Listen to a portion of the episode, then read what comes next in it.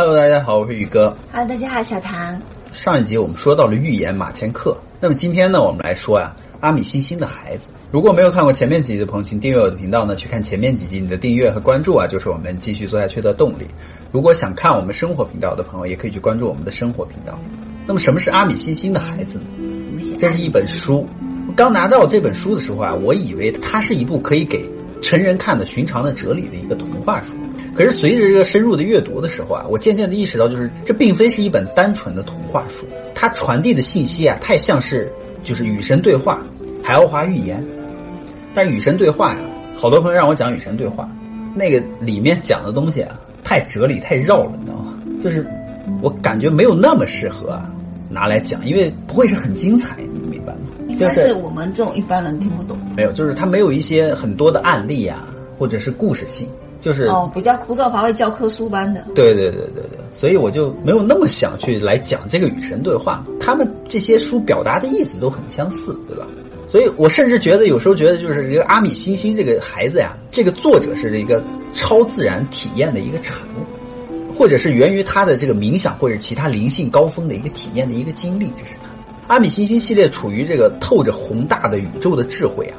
你无法清楚它到底来自于是它讲的是来自于佛法、上帝，还是某个更高存有有关的一些讯息，像极了这个童话科幻故事，却又与许多灵性的书籍有着异曲同工之妙的一个精髓。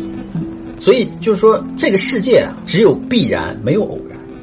整个宇宙蕴含着完美无缺的高等秩序啊，万事万物都有自己明确的目的和存在的原因。没有各个领域的严格的执行和相应的法则，甚至连宇宙文明演进的各种，都包含在这本书之内。这个充满灵性的解释，是不是可以让我们从更高层次啊来去看待我们的这个生命的困难、困惑和无能为力？所以，这个阿米星星啊的孩子这本书啊，就在传递一个这样的真理：即一切都是最好的安排。当我们就是在生活中而感到啊无序、无知、无助的时候啊，拷问苍天的时候，为什么要这样对我？其实可以试着问问自己：真的是这样吗？难道一切真的就是痛苦和冲击吗？你的生活当中，换个角度想，肯定都是好的呀。肯定也有好的时候嘛。那每个人都是一样的，都有这个低谷、高峰，都是这样的，不可能一个人是平着这走。所以大家都一样，不要觉得只有你是这样。就是说，人生并非仅仅只有表象的柴米盐油酱醋茶，对不对？不只有工作、结婚、生孩子、成功啊这些事。所以阿米啊，他还说到，太阳、天体、星球、银河，万事万物都有进化的一个程度，因此就是我们身处在一个不断变化的宇宙之中，一切都在进化着，一切都具有发展的目标。他也点出了就是生命的意义，生命的意义就是进化。所以很多观众朋友也问过我，宇哥，那你说我们来地球这么苦，对吧？你又说那边那么好，灵魂之旅那集又说那么好，问为什么我们还要过来？我们来的意义又是？这也没说过了吗？对啊，但是还是不断的有人在问我呀。我们来的意义就是为了进化、修炼，让我们更好。那么下面让我们进入阿米星星的孩子。他说这一切都是从一个去年的夏天的某个午后开始的呀。地点是在海边的一个宁静的小山村里面。我几乎每年都会去那里还陪奶奶度假，就是度过她这个假期。有一天傍晚，天色渐渐黑了的时候，沙滩上空无一人，我独自坐在这个高耸的岩石上啊，眺望着大海。忽然之间，有一道红色的光从我头上划过。当时我心想，会不会是新年时啊放的这种庆典的烟花？但是那道光突然向下，而不断的变换着颜色，冒出火花。等到它沉得很低的时候，我才发现那不是火，那根本就不是烟火，是啥？因为它正在逐渐的膨胀而变得轻盈，而慢慢变大，像那个轻型的一个飞机。最后啊，不明物体而掉进海里。距离这个海岸大约五十公尺，恰巧也就在我的前方。可是掉下来后却毫无动静，我以为自己目睹了一次空难。我抬头寻找天空中，看看有没有降落伞或者什么的，但是没有。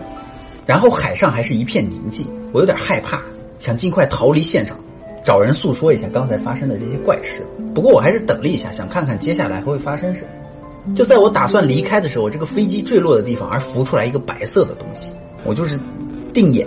看清楚后，我发现那是一个人朝着这个岸边游过来。我猜想应该是飞行员吧。他终于死里逃生了。我在岸边等着他，渐渐的靠近，或许可以助他一臂之力。他游得很快，我想大概没受什么伤。他离我越来越近，我发现他居然是个小孩儿。他游到岸边的岩石旁，友善的看着我，脸上带着微笑。他看起来年龄跟我差不多，也许或者比我小一点。他个子比我小，身上穿了一件白色的防水的紧身衣，所以没有被海水而打湿。脚下穿着一双白皮靴，就胸前还挂着一个金色的徽章，徽章上面刻着是一个星星，带两个翅膀。金色的腰带上系着一些像是随身听一样的那种仪器。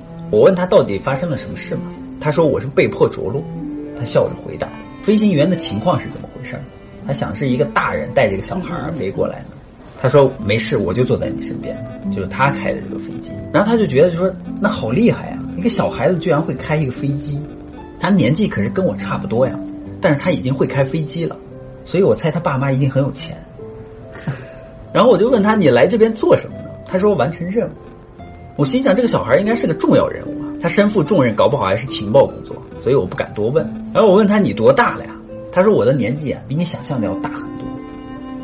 我仔细看着他的脸，看起来不会超过八岁。这时他不经意的说出口就是你相不相信有外星人的存在？他没头没脑的吐出这句话，就是很奇怪。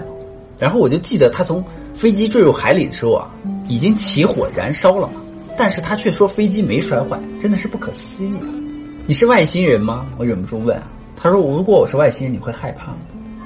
但是他的眼神充满了善意，所以我也没有感觉害怕。那我就问他说：“你是坏人吗？”他说：“也许你比我还坏。”然后他说：“为什么？”他说：“因为你是地球人啊。”他就抬头指着天上的星星啊，说：“宇宙里充满了生命，好几亿、几十亿个星球上面都有生命，上面住着呀许许多多的好人。”他说：“别的星球上啊都有生命，他们很友善。”也不会迫害人类，那为什么你说我们地球人很坏？那如果地球上的人很坏，你来这里干什么？他说：“你知道吗？在宇宙中有另一种不同的模式的现实生活，是比地球更知性的世界，必须具有知性、明才智，才能够开启啊通往其他世界的大门。”然后我就说有点晚了，他说我要回家，你来我家过夜吧。然后这个外星人就说：“啊，他说我们的友谊啊，不要让大人插进来。”但是小孩说：“我必须得回家了呀。”他说：“你奶奶睡得正熟啊，不会发现你还没回家。我们再聊一会儿。”然后我就说：“你怎么知道我奶奶的事？”这时候啊，我才想起他是个外星，会心电感应。就是我又想到了一个想法，就是我想问他：“我说你到底叫什么名字？”他说：“我没办法告诉你，为什么？这是秘密嘛？”他说：“不是，只是你们的地球的语言的发音啊，根本就发不出来我要念的那个名字。”我就觉得很奇怪，我还以为他跟我说一样的语言呢。尽管他的腔调有些奇怪，不过我很快的想到，既然单单地球上就有成千上万种语言，那么整个宇宙也一定有几百万种语言。那你怎么会学会我们这种语言的呢？他说：“要是没有这个，我也不会说你的语言。”他就从腰间掏出了一个仪器，类似于一个地球的翻译通。这个仪器会侦测你大脑里面的思维活动啊，把你要说的话而传递给我。让我了解你的意思，而我要说话的时候呢，这个仪器会让我的嘴巴和舌头活动，跟你的说话方式而一模一样，所以啊，我就可以发音跟你们一模一样。哦，那我要怎么称呼你呢？朋友吗？他说我突然有了个点，很好的点子呀。他说那我就叫你阿米吧。朋友在我们的语言里叫阿米狗。他说那我就称你为阿米吧。阿米狗。对啊。阿米狗应该是夏威夷那边的人。南美洲。南美洲。古巴。周杰伦不是刚出了一个新曲吗？那个马吉豆，对啊阿米狗、马吉豆，那不都那调吗？然后我就突然问他，我说：“那你们啊，什么时候对地球发动进攻呢？”这个小孩好欠扁哦，人家也没有说要打他，他干嘛这样问呢？因为我突然想起来，就是从前在电影、电视剧里面很多外星人入侵地球的影片，这也就跟我们之前说的呀，美国啊、光明会、共济会啊，让一些大型的公司就一定要做外星入侵的电影。从来没有说是外星人跟地球和平相处的电影，所以就给人导入这种感觉嘛。这个阿米就说呀：“为什么你会认为我们会入侵地球呢？”他说：“不知道呀，因为电影里面外星人总是对地球不怀好意啊。”他说：“你是外星人吧？对不对？”所以啊，他说：“是啊，问题就在电视。”边说啊，边从这个腰下要取出一个仪器，他按下按钮，屏幕亮起来了，这就是一个彩色的电视机一样。完了，影像非常的清楚，他快速的切换着频道。令人惊讶的是，就是这个海边小镇地区啊，能看到的频道只有几个，可是他的这个电视里面却可以更换出无数个频道，像是电影现场直播、新闻、广告什么，各个全球的各个语言、各个地方的电视都可以看，其中出现不同的民族的语言啊什么的。他说我可以看到地球上正在播放的所有的节目，因为我们设在地球上的卫星会拦截节目的所有的信号，再传送回这个仪器上。你们为什么看不到我们的卫星？因为我们的卫星啊只有一个铜板的大小，而你们的卫星 有一栋楼的那大小，就技术的差异有多大的区别？所以你看，我调到随便调到一个澳洲的一个频道上面，荧幕上就出现了各种外星人入侵这个地球的这种电影嘛。他就说非常的夸张和好笑，你们地球上，因为拍这些鬼东西的影片的人，是一种非常夸张的想象嘛。但是小孩说，他可是地球上仍然有什么蜥蜴、鳄鱼、章鱼啊，那么你们的星球上肯定也会有这种丑陋的这种动物或生物。他说没错，这种丑陋的生物啊，到处都有。可是它不会制造致命的武器，那你们人类会啊？对啊，他又说了，他说，但可是有的星球上啊，一定也会有一些聪明的、比较坏的那些人嘛，对不对？所以就说不定在某一个星球上会有一个疯狂的科学家，对吧？抢着要是侵占地球或各个星球。但是阿米说了，因为那些疯狂的科学家的水平啊，在达到可以离开自己星球去侵略其他世界之前呢，他们就会自我毁灭。也就是说，这个聪明冷漠又懂得科学又功利的人，这些人残酷又邪恶，充满了危险性。他说：“彼得，你相信我，宇宙里有过滤带，能够阻挡那些不受欢迎的东西。上面的世界和下面的世界并不是一模一样。什么是上面的世界？他说，这个宇宙中啊是分高维度和低维度的。哦，这个这个这个我知道。对啊，每当一个社会进化程度而接近上面的程度之后。”就不会再发生任何可怕的事情，因为虽然上面也有必须改善的问题，但并不像下面这么严重，所以我们现在还处于下面的世界，是吗？因为我们两个国家谈不拢，然后就就要打仗，打仗，对啊，所以我们打仗，所以我们还在下面的世界的。他说：“我只能告诉你啊，制造炸弹的技术啊，比制造起宇宙飞船啊，要容易几千倍。就是说，你制造一个炸弹是很容易的，但是制造一艘宇宙飞船的话，要难于登天。”假如一种文明啊，它非常有智慧又不善良，可是科技水平达到了很高的一个水平的时候啊，那么它迟早都会啊，先被自己的科技而自我毁灭，因为它不善良，根本就还来不及到达其他的星球，首先就自我毁灭了，出不了自己的星球，这对整个宇宙来说是一件幸运的事情，对不对？所以这小孩就说了嘛，就是既然啊，宇宙中有存在几百万个星球，那么说不定在这当中会有些坏人。没有自我毁灭而侥幸的生存了下来，也给增加了其他入侵其他星球的可能性。阿米就说：“你想象一下，要是赤裸着的一个双手拿起一个炙热的铁棒，你有可能不被烧伤吗？这样一定会被烧伤的。”他说：“道理是一样的呀。如果一个世界的科技水平远超了人类啊相互敬爱的一个精神，那么这个世界就肯定会自我毁灭。什么是互爱精神？我可以理解为这个科技水平，可是我不懂啊。”什么是互爱的精神？这个小孩就问阿米：人类彼此互爱的程度可以用我们的仪器测量出来，因为他说爱是一种能量，是一种力量，一种震动。假如一个星球上的人类啊互爱程度很低的话，就会产生集体的不幸而带来仇恨、暴力、战争。那么，假如这个星球的人类同时拥有强大的破坏力的话，那就会自我毁灭。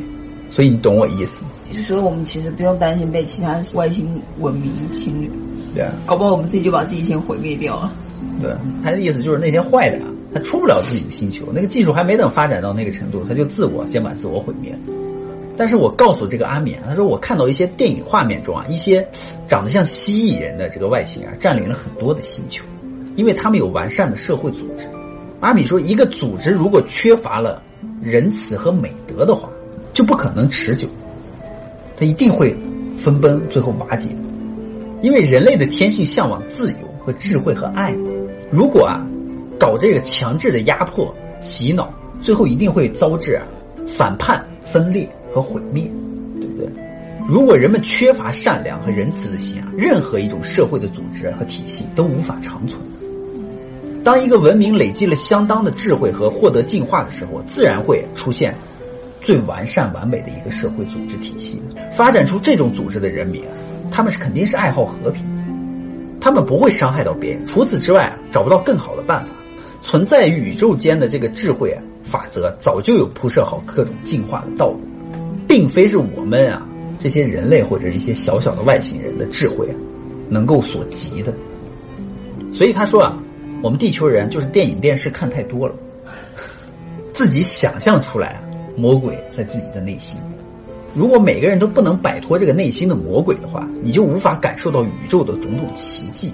如果不能摆脱我们每个人内心的一种纠缠啊，就无法感受到这个宇宙的种种的奇迹存在。所以他说，奇迹一直都在。除了地球上有坏人以外，那么宇宙中还有其他的坏人吗？他说，当然有了，而且更坏。在有的星球上面啊，住着真正的一些恶魔、更坏的人，他们完全不适宜人类的生存。可是你根本用不着担心啊，因为他们属于下面的那一层，就是维度比较低嘛。在那边的世界啊，他们比较落后，他们的物质水平啊低到连汽车都没有见过，所以更不用说是飞船了。所以他们根本没有入侵其他星球的能力。但是那个星球的人们就非常的恶，你知道吗？就落后，对啊，就处于我们地球早期的那种野蛮人。对啊，野蛮和争夺的时代。所以追根结底啊，地球人并不是宇宙中最坏的。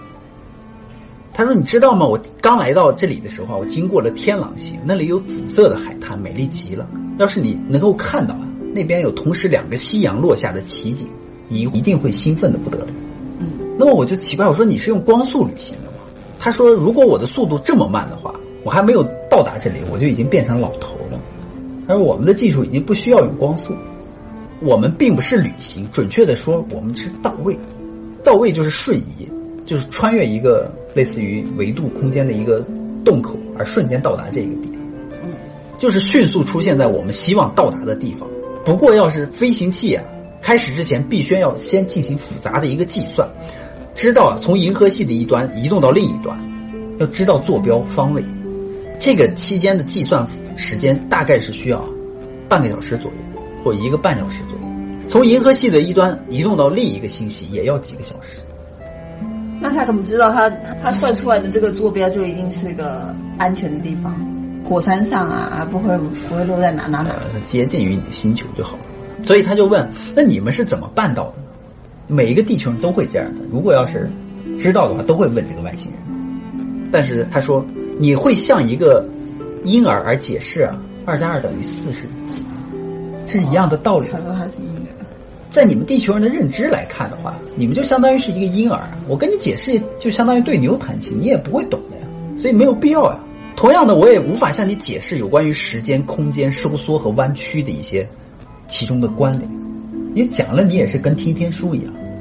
因为我是个宝宝，听不懂的。嗯。最后他说，他突然想起来我的奶奶，他说我该回家了，他还在睡觉，我有点担心他。然后阿米就说。担心？为什么你们地球人会有担心这个事情？会在意啊。他说不对啊，担心是有事先的一个意思，对不对？就是事情发生之前没有必要担心啊，只管去做你的事情就好。因为这个事情还没有发生，你担心什么？别活在自己想象的一个牢笼之中。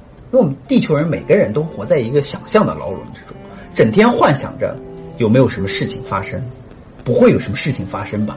老人在家安心的睡觉，你会想的。不会有什么事情发生吧？我很担心他。对啊，比如说突然死掉啊这种。担心啊，是有事情发生之前啊，但是你这个事情还没有发生，是你们就来不及了。那那你也没有办法呀，这是一个顺其自然的事情啊。它发生或不发生，你能怎么样？他说这都是你们地球人自己的一个想象啊。为什么不去放下这个想象，而享受眼前所发生的一切，享受当下？你应该好好的利用生命而追求幸福。而不是自寻烦恼。如果真的出了问题的话，我们到时候再去解决它就好了呀。假如我们两个人都在这里胡思乱想的话，担心什么巨浪会过来把我们吞噬，你觉得有必要吗？为什么不好好享受眼前的这一刻，而浪费了这里美好的景色呢？他说：“可是我的奶奶存在啊。”他说：“没错呀，但是他并没有遇到任何的问题呀。眼前的这一刻，难道不存在吗？可是我很担心啊。”他说：“哦。”这就是你们的地球人，你们永远都有着这个担心的这个牢笼，想象之中把你们自己困在中。他就解下了自己的腰带啊，拿出来一个仪器，说：“那让我们来看看你的奶奶吧。”就瞬间可以看到世界上任何一个地方，可以看到他的奶奶啊正在睡着觉，打着呼噜，还可以听见老人的呼吸的声音。他说：“你这是什么仪器啊？好神奇啊！宇宙中啊，还有你们肉眼所看不到的其他的光线。那么这个仪器啊，是可以接收到的。”他说：“这是我从小呀自己动手做的，这个仪器已经在我们那个星球已经算是一个老古董。”他说：“这是我小学的时候啊美劳作业而做的。”完了就说：“那你们外星人好聪明啊！”他说：“其实我们并没有，跟你们一样。就跟我问你，你会不会乘法口诀？他说我当然会了。那他说，那对于不会乘法口诀的人来说，你就是个天才。也没毛病这句话。对啊，一切的程度和等级不同而已。就像对于深山里的原住民来说呀，随身听简直就是一个奇迹。所以今天呢，我们就说到这里了。喜欢我们的朋友呢，请订阅和关注我们的频道吧。你的订阅和关注呢，就是我们继续做下去的动力哦。别忘了三连哦，拜拜，拜拜。